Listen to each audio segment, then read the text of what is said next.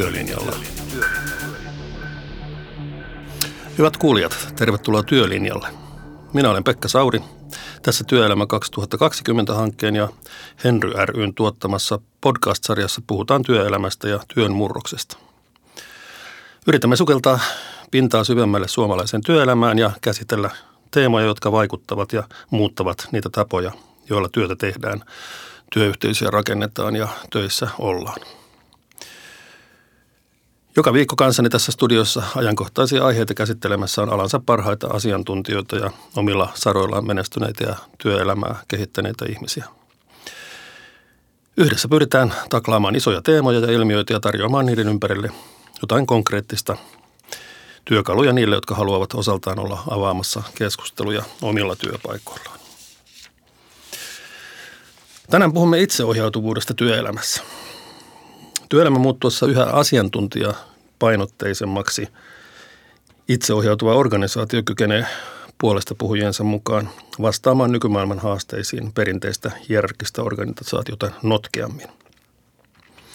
Itseohjautuvuuteen liittyy myös etätyö, joka ei enää ole varsinaisesti mikään uusi asia, mutta näyttää näinä aikoina kovin yleistyvän.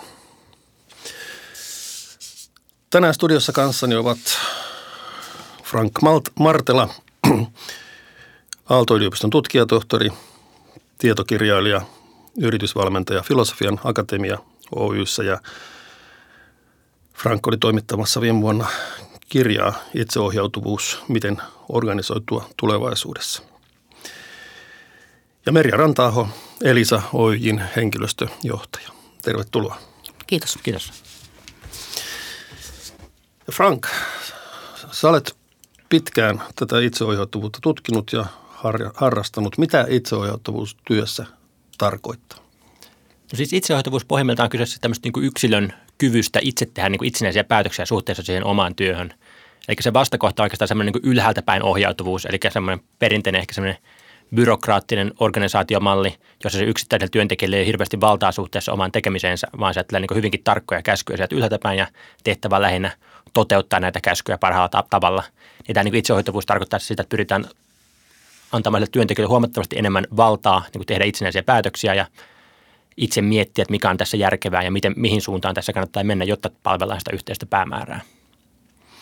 Tässä viime vuonna ilmestyneessä kirjassasi kirjoitat, että Ylenpalttista kontrollointia ei tarvita, vaan lähtökohtana on työntekijöiden vahva autonomisuus ja vapaus tehdä isojakin päätöksiä lupia kyselemättä. Mitä tämmöinen vaatii työyhteisöltä? No tietenkin se vaatii niin kuin monia asioita. Ehkä, ehkä yksi on, jos miettii näitä esimiehiä, niin että sen esimiehen roolin vähän niin kuin uudelleen ajattelemaan, että se esimiehen rooli ei olekaan semmoinen pelkästään niin kuin se, jos se klassinen malli on vähän sellainen niin käskyttäminen ja kontrollointi, eli annetaan käskyjä ja sitten kontrolloidaan, että ihmiset, to, ihmiset toteuttaa niitä käskyjä, niin tavallaan esimiehen pitää uskaltaa vähän päästää irti, eli niin kuin uskaltaa antaa ihmisille enemmän tilaa, että olla, olla vähemmän, niin kuin, vähän enemmänkin osoittaa se yhteisen suunnan ja senkin antaa ihmisten tavan itsenäisesti tehdä, niin itsenäisesti edetä sitä suuntaa kohti. Sitten se voi tietenkin vaatia myös organisaation rakenteiden vähän uudelleen miettimistä, että mitkä on niin relevantit rakenteet, joiden kannattaa sitä organisaatiota kannattaa pyörittää, että kuinka, kuinka paljon niitä hierarkisia tasoja esimerkiksi tarvitaan ja mitkä on tavallaan niin semmoista hyväksymis, hyväksymisketjut. Että jos, jos mä haluan tehdä joku päätöksen, niin miltä tasolta joudun hakemaan sen hyväksynnän sille päätökselle, joka tavallaan helposti jäykistää sitä organisaatiota, jos on hirveän, niin kuin, jos kaikki tämmöiset isom, isommat ja pienemmät päätökset käydään aina tavallaan jonkun, jonkun hyvin kaukana siitä päätöksestä olevan pöydällä hyväksymässä. Mitä tämä edellyttää sitten työntekijältä? No se edellyttää tietenkin työntekijöiltä myös sitä huomattavan suurempaa vastuunottoa siitä omasta, omasta työstään.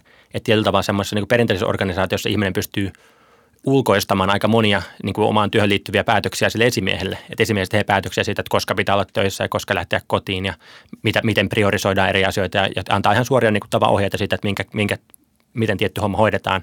Sitten jos, jos joutuu, tässä tapauksessa ihminen joutuu paljon enemmän – johtamaan itse itseään siinä tilanteessa, joutuu itse tekemään niitä priorisointipäätöksiä ja jos tekee vaikka etätöitä, niin joutuu itse päättämään, että milloin päivänsä aloittaa ja milloin päivänsä lopettaa, että missä vaiheessa ei enää katso niitä sähköposteja. Eli kyllä se niin huomattavasti enemmän vaatii työntekijät sellaista kykyä johtaa sitä omaa työtään itsenäisesti ja ottaa vastuut siitä omasta työstään. Tämä vastuu varmaan tarkoittaa myös sitä, että työntekijän osaaminen saadaan entistä paremmin käyttöön.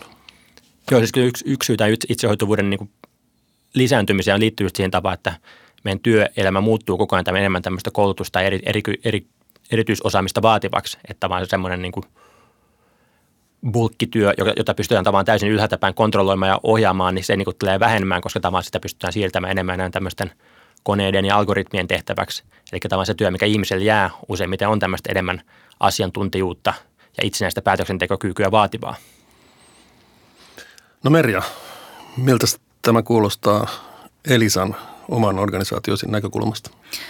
Tuttuja, tuttuja teemojahan siellä on, että joskus tuntuu, että itseohjautuvuus koetaan kauhean juhlallisena isona asiana, kun se lähtee kuitenkin hirveän arkisista pienistä päätöksistä. Jokainen, joka työtä tekee, tekee kymmeniä päätöksiä päivittäin. Ja ehkä ne tärkeimmät niistä on sellaisia, mitä tehdään ihan suoraan asiakkaiden kanssa työskennellessä. Se ei välttämättä mielletä itseohjautuvuudeksi, mutta jokainenhan valitsee joka kerta, kun kohtaa asiakkaan, millä tavalla hän kohtaa, miten hän kuuntelee, minkälaisia ratkaisuja tarjoaa tekee. Pitääkö niitä varten olla yksityiskohtaiset ohjeet vai voinko mä itse niin ohjautua oman tietämykseni ymmärrykseni valossa? Ja nyt tässä on tietysti organisaatio voi tukea niitä omia valintoja tai voi ikään kuin käsikirjoittaa tosi tarkkaan, että näin sun kuuluu toimia. Ja kyllä tässä ehkä on erilaiset organisaatiot oppinut niin kovan kautta, että on aina parempi antaa ihmisen itse ajatella ja tulkita siinä tilanteessa, kun yrittää sanottaa sanoja suuhun. Usein tämä on tämmöisiä niin asiakkaan kannalta hyvinkin negatiiviset kokemukset voi johtua siitä vaan, että niillä on, joku, niillä on joku tarve, joka on vähän poikkeaa siitä normaalista. Ja sitten tavallaan sillä työntekijällä, joka, joka ne kohtaa, niin sillä on valtuuksia niin toteuttaa sitä. Vaikka se työntekijä sitä mieltä, että tässä tilanteessa, näissä erikoistapauksissa olisi järkevää, että me annettaisiin nyt sulle tämä juttu. Mm. Mutta se työntekijä välttämättä ei sillä välttämättä valtaa siihen, jolloin tavallaan niin tulee tehtyä se niin tulee, syntyy negatiivinen asiakaskokemus, kun taas jos se tavan NS ylittäisi valtuutensa ja tekisi sen jonkun päätöksen, niin sitten saataisiin sellainen asiakaskokemus, että asiakas tavan niin hehkuttaisi kavereille ja kollegoilleen. Eli tavallaan niin se, että annetaan niille työntekijöille siinä asiakas kohtaamisessa enemmän valtaa, niin usein voi johtaa siihen, että työntekijä pystyy huomattavasti mm. paremmin palvelemaan sitä asiakasta. Kyllä.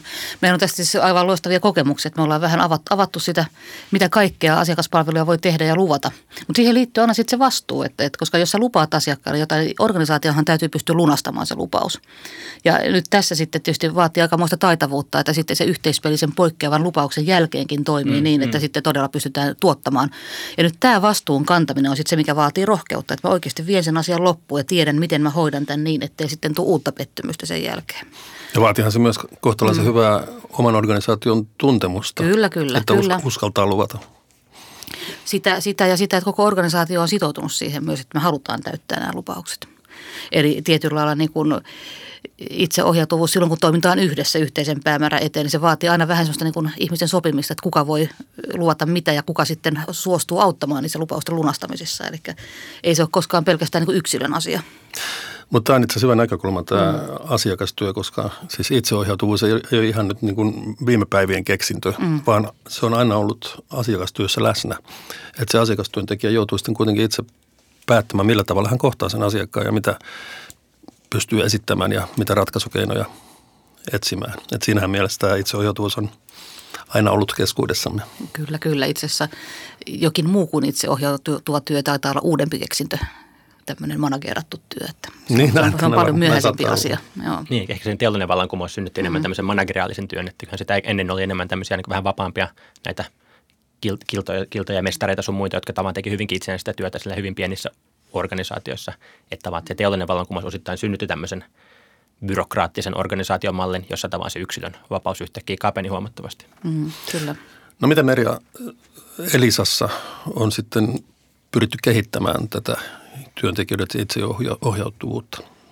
Onko tällä tämmöinen kulttuuri, jossa, jossa itseohjautuvuutta suositaan? Niin, sehän on, on pitkään niin opiskelun tulos sillä tavalla, että siinä pitää tasatahtia kehittyä vastuu, vapaus ja osaaminen. Ja ne muut toimintaedellytykset pystyy sitten toimimaan. Ja kyllähän tällä tiellä nyt me ollaan 135 vuotta vanha yhtiö, niin 135 vuotta sitten varmaan johdettiin aika eri tavalla ja siinä 20, 30, 40-luvulla taas omalla tavallaan ja tänä päivänä se on kovin, kovin toisen näköistä, että jotenkin kun kaikkien ihmisten pitäisi pystyä tekemään niitä omia päätöksiä ja rohkaistua siihen. Tähän liittyy se niin virheiden tekemisen, sallimisen kulttuuri. Että jos sä olet aidosti teet niitä omia ratkaisuja, on ihan selvää, että sä teet ratkaisuja, jotka on erilaisia kuin joku toinen olisi tehnyt. Ja jossain kohtaa voi myös sanoa, että tämä ehkä oli jälkeenpäin katsottuna virhe. Ja nyt se, että miten organisaatio suhtautuu näihin virheisiin, se on yksi hirveän iso tekijä siinä, että miten itseohjautuvuus voi kehittyä. Että jos sä saat heti näpeilles, kun meni pikkusen pieleen jonkun mielestä, niin et sä yritä kauhean monta kertaa uudestaan. Joo, siis ehkä se niin isoin niin kuin virhe, mikä se esimies voi tehdä, on sille, että sanoo, että, että tee, tee ihan vapaasti mikä tahansa päätös, mutta mulla on tiedossa se oikea ratkaisu, ja jos sä teet väärän ratkaisun, mä rankaisen sua siitä. Siis mm. tavallaan, että esimies ei suostu, esimiehellä on se valmis ratkaisu, mutta se ei suostu kertomaan sitä sille työntekijälle. Mm. Että jos esimies antaa sen työntekijälle vallan tehdä niitä päätöksiä, niin se pitäisi myös hyväksyä, että välillä työntekijät tekee eri päätöksen kuin hän itse olisi tehnyt, ja sitten vaan, ja välillä, välillä ne päätökset johtaa parempaan tulokseen kuin hänen oma päätöksensä, välillä johtaa huonompaan tulokseen. Mm. Ja silloin kun johtaa huonompaan tulokseen, niin ei lähdetä rankaisemaan yksi tyyppiä siitä hommasta, että se teki se itsenäisen päätöksen, vaan silloin just nimenomaan, että voidaan yhdessä miettiä tulevaisuusorientoituneesti, että okei, nyt kävi näin, että miten me tästä voidaan oppia ja miten me seuraavan kerran vältetään tämmöinen virhe. Mutta se on ihan niin hauska yks, yksilöinen toimitus, että kertoo mulle, että, just, että silloin on sellaisia tilanteita, että tulee tyyppejä sinne kertomaan, niin kuin, että hei mä otan tähän näin. Ja niin kuin välillä niillä on, sä sanot, että niin kuin, välillä täysin idioottimaisia ideoita sen mielestä. Mutta sitten se tavallaan, koska se on omaksunut tämän itsehoitavuuden kulttuurin ja pyrkii korostamaan sitä, niin se ei sano sitä ääneen, että hei toi on mun mielestä idioottimainen idea. Ja osa näistä idioottimaisista ideoista – niin kuin paljastuu myöhemmin, että ne oli idioottimaisia ideoita, niin kuin se arvelikin. Mutta osa niistä taas on ollut ihan niin kuin nerokkaita ideoita, jotka on tuonut ihan täysin uutta liiketoimintaa koko yritykselle. Eli tavallaan, että jos se olisi vaan sanonut ääneen aina sen, että toi on mun mielestä idioottimaista, niin aika monta niin kuin uudistusta olisi jäänyt syntymättä. Mm. Ja siis yleisesti ottaen niin kuin aika monet ideat on huonoja ideoita riippumatta siitä, mistä ne on tullut. Että osoittautuu, että ei ne nyt sitten toiminutkaan. Että se, että ne syntyy jonkun johtajan päässä, ei tee niistä yhtään sen parempia tai todennäköisemmin toimivia. Että Joo, se, ehkä se, se on ehkä just niin, johtajan niin psykologisella puolelta, vaan mitä, mitä sen tämmöinen vaatii, on ehkä just tietty niin mustasukkaisuuden poistuminen siitä, että keneltä se idea tulee. Että ovat ehkä semmoinen niin perinteinen johtaja on ehkä vähän semmoinen, että jos joku muu kertoo keksi hyvän idean, niin se on niin vähän niin kuin uhka mun sille omalle statukselleni tai esimiesasemalle, että hetken joku alainen kerta keksii idean. Niin tämmöistä pitää niin päästä erottavaa, että ideat on, niin kuin, ideat on ideoita ihan riippumatta, että keneltä ne tulee, niin se olisi niin aika olennaista. Että se niin, ja se voi vaatia semmoista esimerkiksi semmoista tiettyä niin kuin psykologista kypsyyttä, että se pääsee eroon niitä, niistä aika luonta, luontavista tunteista, mitä voi herätä. On, ne pelkästään tunteita, vaan myös odotuksia, koska sitten taas jos on kulttuuri on kovin semmoinen käskyttävä, niin kyllähän siinä sitten porukka saattaa myös odottaa esimieheltä sitä, että hei sun kuuluu tuottaa nämä ideat, sun kuuluu tuottaa vastaukset ja sä et tee töitä, jos et sä tee niin. Ja itse asiassa vielä pitkään sen jälkeen, kun porukka on lakannut odottamasta näin, niin esimies saattaa kuvitella, että hänen kohdistuu tällaisia odotuksia. Ja tuntee siis syyllisyyttä silloin, kun ei pysty ratkaisemaan välittömästi. E, auki puhuminen ehkä vähän auttaisi näissä asioissa, että mitä oikeasti odotetaan toisilta. Tehtiin tämmöinen harjoitus, harjoitus muutamassakin meidän meidän tota organisaatiossa, että esimiehet kysyi, että mitä tiimi odottaa heiltä. Ja kyllä se oli itse asiassa monella aika yllättävää, että jaa, ei ne odottanutkaan sitä, mitä mä kuvittelin, okay, vaan ihan muita joo. asioita. Joo, ei, ja toi kuulostaa hirveän järkevältä. Mm. Ja nimenomaan, että, se, että kun se on sellainen kaksisuuntainen vuorovaikutus tavan niin esimiehen ja alaisen välinen suhde, niin jotta tavan sitä pystyisi muuttamaan, niin se on hyvä, hyvä ekaksi tehdä sitä näkyväksi tuolla tavalla, että kysyä tavan puolia toisin tavalla, mitkä ovat odotukset toinen toisille. Mm. Mitä enemmän on näkyviä, sitä paremmin niihin pystytään puuttumaan, sitä paremmin niitä pystyisi lopulta muuttamaan niin kuin siihen suuntaan, mikä on järkevää tämmöisen itseohjautuvuuden kannalta. No minkälaisia asioita esimieheltä odotetaan? No eh, ehkä isoin yllätys olisi, että ei sieltä odoteta vastauksia ollenkaan niin paljon, vaan enemmänkin sitä, että sparraat mua löytämään itse sen vastauksen. Ja toisaalta sitten sellaista tukea, että tein mä minkä päätöksen tahansa, niin sä tuet mua siinä. Toisin sanoen työntekijät ovat varsin hyvin omaksuneet tämän itseohjautuvuuden Kyllä, ajatuksen. monesti näin. Mutta sehän siis vaihtelee, että eihän, eihän ihminen ole kategorisesti, että mä olen koko ajan vaan itseohjautuva tai en ole ollenkaan, vaan kyllähän se on kovin tilanne riippuvaista, että et, et, tota, ihmiset saattaa olla niin kuin pienissä asioissa varsin itseohjautua, mutta kun isommat asiat on vaikeita, mutta myös päinvastoin. Et saattaa tehdä siis isoja liiketoiminnallisia päätöksiä, mutta sitten on vaikea hakeutua itse tekemään töitä hiljaiseen tilaan silloin, kun tarvitsee rauhaa. Et me, me ollaan ihmisinä aika jännittäviä. Yksi ennen hauska tutkimus tähän niin, niin alaisten odotuksiin liittyen tämmöinen, tämmöinen Whartonin yliopiston professori Adam Grant, niin Jenkeissä katsoo tämmöistä niin kuin ison pizzaketjun tavalla eri, eri tavalla niin niitä myymä, yksittäisiä myymälöitä. Sitten se katsoo tavallaan niin näitä esimiehiä mittasi, että kuinka niin kuin tämmöisiä ekstrovertteja tai introvertteja nämä esimiehet siellä yksittäisessä myymälässä on. Sitten kysymys on se, niin että kummat pizzamyymälät tulee niin tavallaan tuottavampia, ne missä oli ekstroverttijohtaja vai ne missä oli introverttijohtaja – ja sitä niin vastaus on tietyllä niin paradoksi, että se riippuu, tai niin kuin tämmöinen niin tämä on vähän kompakysymys siinä mielessä, että se riippui siitä, että niitä alais, alaisista, että jotkut alaiset oli enemmän itsehoituvia, jotkut alaiset oli vähemmän itsehoituvia. Ja semmoisissa, yrityksissä, semmoisissa myymälöissä, jossa ne alaiset oli vähemmän itsehoituvia, niin silloin sen ekstrovertti, ekstrovertti esimies ennusti parempaa tulosta, johtuen sitten, että kun se ekstrovertti esimies on helpommin ottaa se rooli, että se, kertoo, miten asiat kuuluu tehdä ja on siellä paikan päällä ja kertoo ja käskee ja on äänessä – niin semmoinen niin auttoi tavallaan tämmöisessä, tämmöisessä tilanteessa, kun tavallaan ihmiset lähtökohtaisesti ei ollut niin itseohjautuvia, niin se auttoi tavallaan esimies otti tämmöisen iso, isompaa roolia siinä hommassa.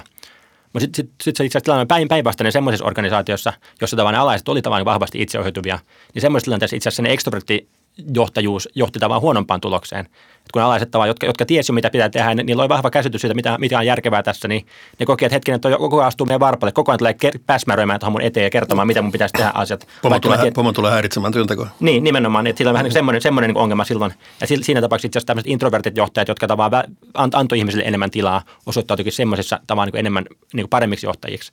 Eli tavallaan, niin että se ei pelkästään riitä, että esimiehet muuttuu, jos halutaan mennä itsehoitavuuteen, vaan se vaatii että myös, että ne työntekijät itsessään ja niiden työntekijän odotukset esimiesten suhteen muuttuu.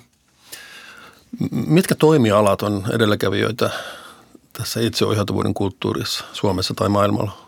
No kyllä tuntuu, että tämmöinen niin IT-ala usein on semmoinen niin edelläkävijä tässä, tässä hommassa. Että sieltä löytyy paljon niin esimerkkejä yrityksistä, jossa tavallaan niin tämmöinen – saadettu poistaa vaikka esimiehet kokonaan, että välttämättä on vain tämmöisiä yksittäisiä tiimejä, jotka toimii tavallaan hyvinkin itsenäisesti ilman, että siinä on välttämättä mitään semmoisia niin ylempiä tasoja, jotka kontrolloisivat tai seuraisi niiden toimintaa.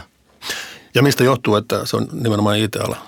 No veikkaisin, että yksi on se, että siellä on se kilpailu tavallaan niistä parhaista työntekijöistä on ehkä kaikkein niin niin kuin kiivain, että, vaan, niin kuin, että tämmöistä jotenkin koodareiden välinen tuottavuuserot saattaa olla hyvinkin suuria, jolloin tavallaan, niin kuin, jos haluat saada ne parhaat koodarit sun firmaan, niin ei riitä se, että sä tarjoat, tarjoat niille tavallaan tiettyjä materiaalisia etuja, jotain korkeita, korkeampaa palkkaa, vaan sitä, sun pitää myös pystyä niin kuin, tarjoamaan niille jonkun tarpeeksi hyvät työolosuhteet. Tarvita olla se paikka, missä pääsee parhaiten toteuttamaan itseään, jolloin tavallaan sellainen perinteinen esimieskulttuuri hyvin nopeasti tavallaan johtaa siihen, että parhaat osaajat lähtee semmoista firmasta pois. Merja. Heittäisin vähän vasta-argumentin tuohon noin. Tota, kaikki IT-firmat ei ole luonnostaan sellaisia. Sen, ja sitten taas toisaalta monet sellaiset firmat, ei ole ITn kanssa mitään tekemistä. Ne on löytänyt tämmöisiä toimintamalleja. Mun mielestä yksi asia, joka näitä yhdistää näitä firmoja on se, että siellä niin kuin työ on sen luonteista, että suhteellisen pieni tiimi pystyy palvelemaan nimettyjä asiakkaita sen tiimin voimin – ja silloin niin kuin se organisaatio ei vaadi tämmöistä niin monen tiimin välistä koordinaatioa kovinkaan paljon, vaan yksittäiset tiimit pystyy niin kuin ohjautumaan sen yhden asiakkaan tai sen yhden asiakasryhmän antamasta ohjauksesta. Ja sitten taas siellä, missä niin kuin vaaditaan todella suuren joukon tiimien yhteistyötä ja koordinaatio, jotta se tulos ylipäätään syntyy, niin siellä se on vaikeampaa, koska siellä pitää myös niin kuin koordinoida tiimien välistä toimintaa. Joo, ja tässä ehkä pitää just ottaa niin niin kuin se, että on kaksi eri tasoa. Toinen on se, niin kuin se yksittäisen henkilön kyky itsehoitua ja toinen on se, että onko, onko siinä organisaatiossa hierarkisia rakenteita, niin kuin millään onko siellä tavallaan niin esimiessuhteita vai ei. Niin tavallaan tuommoisessa työssä, missä tavallaan on niin kuin itsenäiset tiimit palvelee yksittäisiä asiakkaita, niin semmoisessa ei välttämättä tarvitse hirveästi sitä hierarkiaa, koska tavallaan niin kuin jokainen tiimi pystyy hyvin itsenäisesti tekemään sitä omaa työtään. Mutta sitten tavallaan voi olla tavallaan firma, jos jollain tavalla on se, niin kuin se niin kuin vaikka joku ehkä perinteisesti joku tehdastyö, jossa, jossa, jossa tavallaan kaikki, kaikki, kaikki liittyy kaikkeen enemmänkin, ja tämmöisessä tavan voi olla järkevää, että on tavan tietty semmoinen niin se niin kuin hierarkkinen rakenne siinä hommassa, että on esimiehiä ja niiden esimiehen esimiehiä ja ihmiset raportoi tiettyyn suuntaan. Mutta vaan se ei välttämättä tarkoita sitä, että niin ne yksittäiset työntekijät ei siltäkään voisi kokea hyvin vahvasti, että niillä on vapaus toimi, niin kuin sen oman roolinsa puitteissa tehdä itsenäisesti päätöksiä. Että tämmöisessäkin, tämmöisessäkin tavan niin kuin esimiehet voi käyttäytyä hyvin eri tavalla ja antaa hyvin eri määrän niin kuin vapauksia näille tyypeille. Kyllä. Että tavallaan se yksittäisen työntekijöiden itsehoituvuus ja sitten se, että onko rakenteet tämmöiset niin hierarkiset vai täysin niin kuin tämmöiset littanat, niin se on, ne on vähän niin kuin kaksi erillistä kysymystä.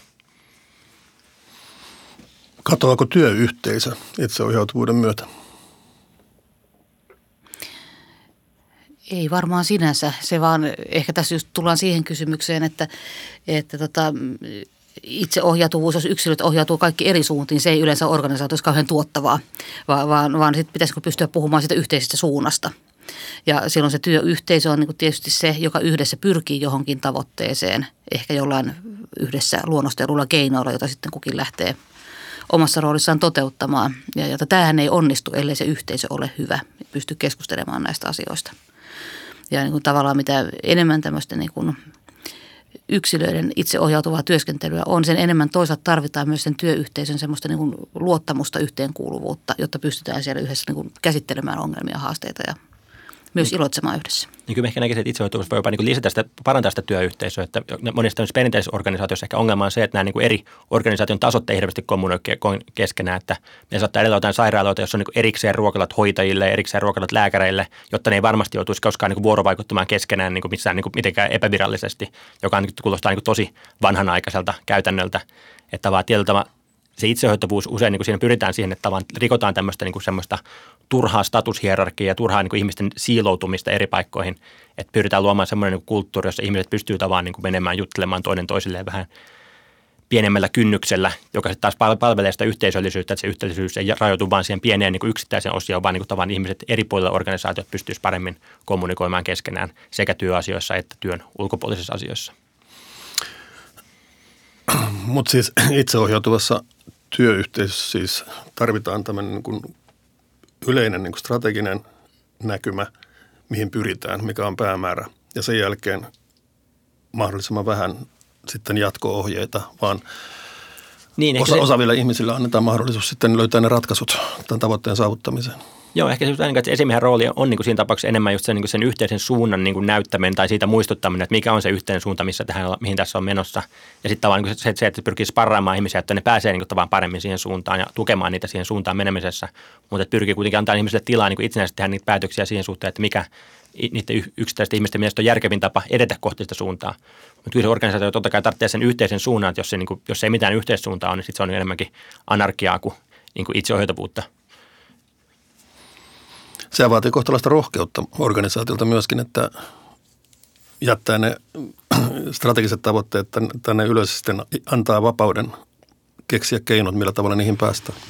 Niin, mä en usko, että se toimii ihan tolla tavalla, jos ajatellaan, jos puhutaan niin tuhansien ihmisten organisaatiosta, että on vain se iso maali ja sen jälkeen kaikki tekee mitä tahansa – siitä ei ihan kauheasti synny yhteistä suuntaa vielä, että säntäillään kukin omaa suuntaan, vaan kyllähän se vaatii niin kuin pala palata sen dialogin käymistä siitä, että jos meillä on tämä iso maali, niin mitkä on niin kuin ne keskeiset asiat, joita meidän täytyy ruveta tekemään. No nyt kun meillä on tämä yksi keskeinen asia, niin miten me tätä tehtäisiin? Ja joka tasolla niin kun ne ihmiset, jotka sitä, sitä osa-aluetta parhaiten tuntuu, niin pystyy jäsentämään sitä eteenpäin ja niin kuin konkretisoimaan sitä tekemisiksi ja käymään niin kuin keskustelua siitä, että meillä on tämmöisiä vaihtoehtoja, mihin me näistä ryhdytään – että et, tota, jos taloa rakennetaan, yksi tiimi päättää, että me aloitetaan savupiipusta ja toinen päättää, että me lähdetään tekemään terassia, niin ei se kauhean hyvin toimi se talon rakennus. Joo, totta kai niin se keskinäinen koordinaatio mm. on niin olennaista ja mitä isompi on. organisaatio enemmän tavan siihen pitää panostaa tämän keskinäiseen koordinaatioon, jotta mm. pidetään huolta, että kaikilla organisaation tasolla tehdään niin asioita, jotka tukevat toinen toisiaan. Mm. Sitten on niin hyvä kysymys, jos ajatellaan, että tämän päivän organisaation pitäisi pystyä aika nopeastikin niin kuin reagoimaan tai ennakoimaan erilaisia tapahtumia ympäristössä asiakkailla ja muuta, muuta niin tota, toisaalta niin kuin pitäisikö myös lähteä miettimään, miten me voidaan niin kuin vähentää tiimien välistä keskinäistä riippuvuutta, jotta pystytään toimimaan nopeammin ja vastaamaan asiakastarpeisiin. Tämä on sitten hyvä kysymys, miten tämä tehdään että ihmiset oikeasti pystyy käyttämään sitä omaa ymmärrystään, etenkin asiakkaista ja niiden tarpeista siellä, missä se ymmärrys syntyy, ja tekemään nopeita päätöksiä ilman, että täytyy mm, niin kuin mm. tuhannen Jota. ihmisen suunta kääntää joka kerta. Niin, niin. Niin ehkä just siinä, että niin sen organisaation uusiutumista pyritään tekemään enemmän sellaista niin kuin, niin kuin evolutiivista kuin semmoista ylhäältäpäin ohjattua, että, että jokaisella tiimillä olisi oikeuksia vähän niin, tai mahdollisuuksia niin kehittää uusia käytäntöjä ja sitten on jotain niin kuin kanavia, joita, joita pitkin ne käytännöt pääsee leviämään, että jos tiimi jossain niin kuin Etelä-Ruotsissa keksi jonkun hyvän käytänteen, joka tuntuu toimivan niin tietyissä, tiettyjen asiakkaiden kanssa, niin se olisi hyvä, että se käytäntö olisi nopeasti tavan kaikkien muidenkin samankaltaisten asiakkaiden kanssa tekevien niin kuin tiedossa, jotta ne voisi kokeilla sitä omassa, niin kuin vaikka se jossain koille, koille Suomessa sitten huomata, että hetkinen, tämähän toimii tosi hyvin. Ja sitten sitä kautta tavan ne parhaat käytänteet tavan leviää sen organisaation sisällä. Mm. Onko onko maailmassa eroja eri kulttuurien tai eri maiden välillä siinä, että miten tämä itseohjautuvuuden kulttuuri on kehittynyt? Onko tämmöisiä eroja olemassa? Joo, kyllä mä uskon, että aika iso, isojakin eroja tavat. Kyllä mä veikkaan, että tämmöisen niin kuin itseohjautuvan organi- mallin, josta vaan niin se, se hierarkinen ero sen esimiehen ja alaisen välillä on hyvin matala ja voidaan jutella esimiehelle aika silleen niin kuin suoraan ja, ja esimiehen sana ei ole laki, vaan niin kuin esimiehelle uskalletaan sanoa vastaan, niin kyllä sitä on huomattavasti vaikeampi toteuttaa jossain, voisi sanoa joku Kiinan kaltaisessa kulttuurissa, joka on perinteisesti hyvinkin, hyvinkin hierarkinen, kuin Suomen kaltaisessa kulttuurissa tai pohjoismaisen kulttuurissa, jotka taas on niin kuin ehkä noin niin kuin tutkimusten mukaan niin kuin maailman niin kuin vähiten hierarkisia. Ja kyllä tämä ero näkyy ihan niin kuin myös jopa Euroopan sisällä, että jos vertaan vaikka Suomea ja Englantia tai Suomea ja Saksaa, niin siinäkin on jo selkeä ero tavan siinä hierarkisuuden määrässä, että tavan täällä Suomessa niin kuin keskimäärin ihmiset uskaltaa sanoa enemmän esimiehelle vastaan kuin Saksassa tai Britanniassa. Mistä tämä ero tulee? Onko se niin kuin kulttuurissa syvälläkin? Vai no, ehkä kyllä se on, kulttuuri, kulttuuri, se on aika syvällinen kulttuuri, että kyllä nämä erot on varmaan ollut, ollut olemassa jo monia vuosikymmeniä ja niitä voidaan lähteä sitten jäljittää johonkin tavalla niin erilaisiin maanviljelyksen muotoihin tarvittaisiin. Mutta ehkä miten se näkyy, yksi niin konkreettinen, miten se näkyy tavallaan niin yksin organisaation toimitusjohtaja kertoo, että kun ne perusti just Lontooseen tämmöisen niiden tämmöisen uuden, uuden konttorin sinne, niin huomasi vaan, niin että, niin kuin, niiden suomalaisten työntekijöiden, jotka siellä oli, ja sitten taas niitä brittityönte- uusien brittityöntekijöiden odotukset esimiehen suhteen oli hyvin erilaisia. Että tavallaan, kun suomalaiset työntekijät oli tottunut siihen, että niin esimies, esimiehen sana on niin yksi sana keskustelussa. Että niin esimies sanoo jotain, ja sitten joku muu sanoo jotain, ja vähän väittää vastaan, ja keskustelu menee eteenpäin. Ne britit taas oli tottunut siihen, että jos esimies sanoo jotain, niin tavallaan sen, sen sana on laki. Ja sitten se esimies, esimies, joka siellä toimii, niin se aika nopeasti huomasi, että sen on pakko olla hiljaa, jotta ne britit, ei tavan, jotta ne britit uskaltaa sanoa omia mielipiteitään. Mutta sitten kun se on taas hiljaa, niin sitten suomalaiset taas kokee, että hetkinen, että miksi sä oot hiljaa, niin kuin, että sano nyt säkin jotain tässä tilanteessa. Ja sitten niiden, piti just purkaa niin auki näitä odotu, erilaisia odotuksia, mitä niillä olisi esimiehen suhteen, jotta ne pysty luomaan sinne sellaisen kulttuurin, jossa tavallaan sitten niin kuin ne, lopulta ne brititkin uskalsivat, uskalsivat sanoa, sanoa esimiehelle vastaan, joka tavallaan siellä sitten oli lähtökohtaisesti oli vaikeampaa. Yksi, yksi itseohjautuvuuteen liittyvä asia on etätyö, joka nyt ei ole todellakaan mikään kovin uusi asia. Miten teidän Elisassa etätyömahdollisuudet on järjestetty? Joo, me ollaan Elisassa lähdetty siitä, että sikäli kun työ mahdollistaa sen, niin valitset itse paikkas, missä teet töitä. Että Myymälä henkilöstö tietysti joutuu tekemään myymälässä töitä. Ei se kaikkein, kaikkiin töihin ei onnistu etäältä tekeminen, mutta, mutta tota, me ollaan myös niin asiakaspalvelutyöhön pystytty tuomaan jossain määrin etätyömahdollisuuksia. Asiantuntijatyössä se on niin varsin tyypillistä ja sitten tähän tietysti vielä liittyy se, että meillä on tiimejä, joissa jäsenet sijaitsevat sen työn vuoksi eri puolilla Suomea. Että he on niin toisinsa nähden ikään kuin etätyössä jatkuvasti virtuaalitiimeinä. Ja tota, kyllähän se ajatus siitä, että sä itse kannat vastuun siitä, missä on parasta tehdä tämä työ – sun itse, sun tiimis ja sen työn tuloksen kannalta. Että kyllä se tiimikin täytyy sinne ottaa huomioon. Niin kyllä se vastuuttaa ihmistä aika paljon, että se ei ole pelkästään sitä, että jäänkö mä kotiin vai menkö mä toimistolle, vaan minne mä menen siellä toimistolla. Meillä ei ole kiinteitä paikkoja siellä kellään, vaan, vaan tota, mennään, että menenkö mä hiljaiseen huoneeseen, jos mä haluan keskittyä vai menenkö mä sinne, missä kaikki muutkin on ja vähän napisin siitä, että täällä ei oikein voi keskittyä. Se vaatii sen oman vastuunkannon siitä kyllä, mutta ihmiset käyttää näitä vapauksia minusta hirveän hyvin ja rakentavasti, että paljon se ainakin meillä on tyytyväisyyttä lisännyt. Ja tämä on jäänyt historiaan sitten tämä kysymys siitä, että onko etätyö pelkästään niin kuin virkistystoimintaa? Niin, varmaan niin kuin alkuaikoina tällaisia epäilyksiä, että puhuttiin vähän lainaus, että se on siellä ikään kuin etätöissä, että mitä siellä sitten tapahtuukin, tapahtuukin että tehdäänkö sitä töitä ollenkaan. Mutta kyllähän se työn tuloksista nopeasti näkyy, että tehdäänkö etätyötä vai tehdäänkö jotain ihan muuta kuin työtä. työtä. Ja, ja tota, kyllä mä luulen, että tätä tutkimuksetkin tukee, että tietyn tyyppisessä työssä, etätyössä saadaan itse asiassa enemmän aikaiseksi. Etenkin silloin, kun se on sellaista puhdasta yksilötyötä, jossa sä et tarvitse juuri sillä hetkellä toisia ihmisiä ja sä keskityt. Sulla on siinä, siinä ehkä semmoinen niin hyvä flow. Joka tapauksessa ihmiset pystyy paljon paremmin tasapainottamaan sen, että jos täytyy nyt sitten olla kotona ottamassa putkivies vastaan avaamassa ovi, tämmöisiä asioita pystyy hoitamaan ihan eri tavalla. Ehkä sitten lähtemään torstaina mökille – tekemään mökillä sen perjantain ja sitten on siellä valmiiksi eikä lähde iltaruuhkaan ajelemaan. Tämän tyyppisiä asioita, että kyllähän se niin elämänlaatua lisää, lisää ihan selkeästi sitten. Kun sanoit osa asiakaspalvelustakin mm. voidaan tehdä etätyön, niin tarkoittaako tämä niin puhelinpalvelua tai chattia? Esimerkiksi näitä. Että tietysti se vaatii aina sitten sellaisen tilan, jos, jos puhut asiakkaan kanssa, oli sun tehtävässä mikä tahansa, niin sä hoidat puhelut tietysti sillä tavalla, että siinä ei ympäristö ole kuulemassa. Että näähän on että näitä niin kauhutarinoita, mitä kuulee. Raitiovaunussa. Kyllä, kyllä, junassa ja raitiovaunussa mm. käydyistä konsulttipuheluista. Että, et, et, et se on tietysti sitten taas nyt ehkä tämän, tämän päivän ilmiö, ilmiö, että ei ehkä ihan ymmärretä aina, että mitä voi puhua missä. Mutta kuitenkin on selvää, että kaikkea työtä ei voida tehdä etänä ja, ja tietysti ensimmäisenä tulee mieleen niin kuin terveydenhuolto tai sosiaalitoimi.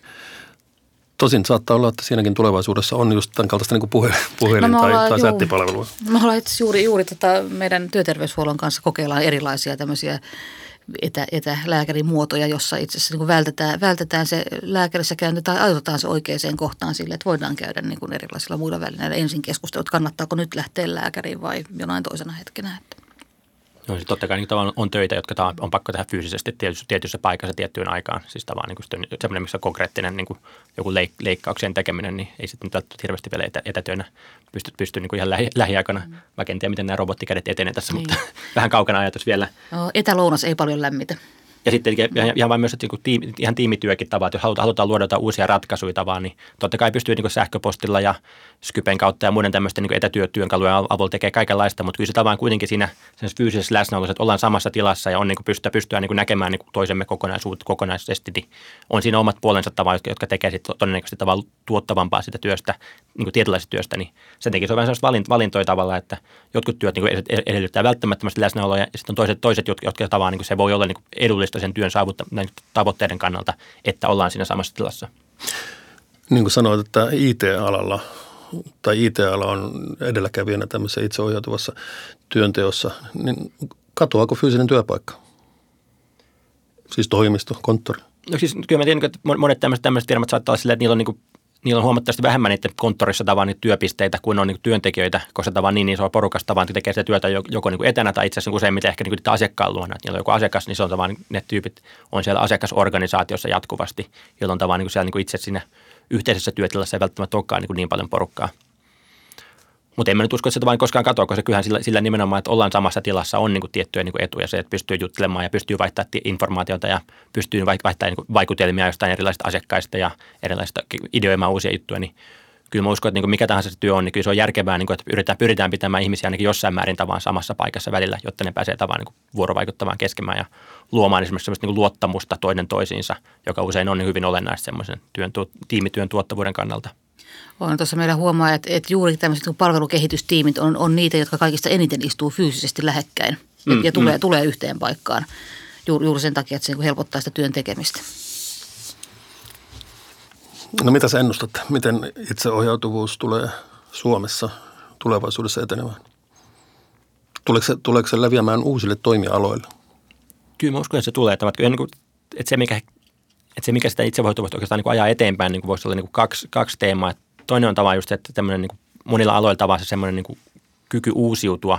Niin no, no, se toimi, toimiala on ehkä sellainen niin dynamiikkaa lisääntyy, mutta se kyky uusiutua on olennaisempaa kuin aikaisemmin, että pitää pystyä nopeammin reagoimaan niihin muuttuvaan ympäristöön. Ja tämmöinen itseohjautuvuuteen perustuva organisaatio, jossa se ei ole pelkästään se ylinjohto, joka niin tekee niitä päätöksiä, niin usein pystyy niin nopeammin reagoimaan. Että jossain perinteisessä organisaatiossa löytää hiljaisia signaaleja johonkin jollekin asiakastyöntekijöille, sitten ne raportoi niistä omille esimiehilleen, jotka raportoi omille esimiehilleen, että se pikkuhiljaa niin se tieto, tieto niin valuu sinne johtoportaaseen ja sitten johtoporras perustaa kuin komitea ja sitten – jossain vaiheessa tehdään päätös, että okei, no lähdetäänpäs kokeilemaan tai lähdetäänpäs niin reagoimaan tähän muutokseen. Mutta tämmöisen itsehoitavassa organisaatiossa se, se, tiimi siellä asiakastyössä pystyy tekemään itsenäisesti niitä, lähteä reagoimaan, luomaan niitä uusia käytäntöjä, jotka pystyy vastaamaan siihen ja sitä kautta pystyy ehkä niin kuin huomattavankin paljon nopeammin reagoimaan muuttuvaan maailmaan. Ja se on niin kuin se yksi niin kuin ehkä trendi, joka johtaa, niin kuin lisää tästä itsehoitavuuden tarvetta monella toimialalla.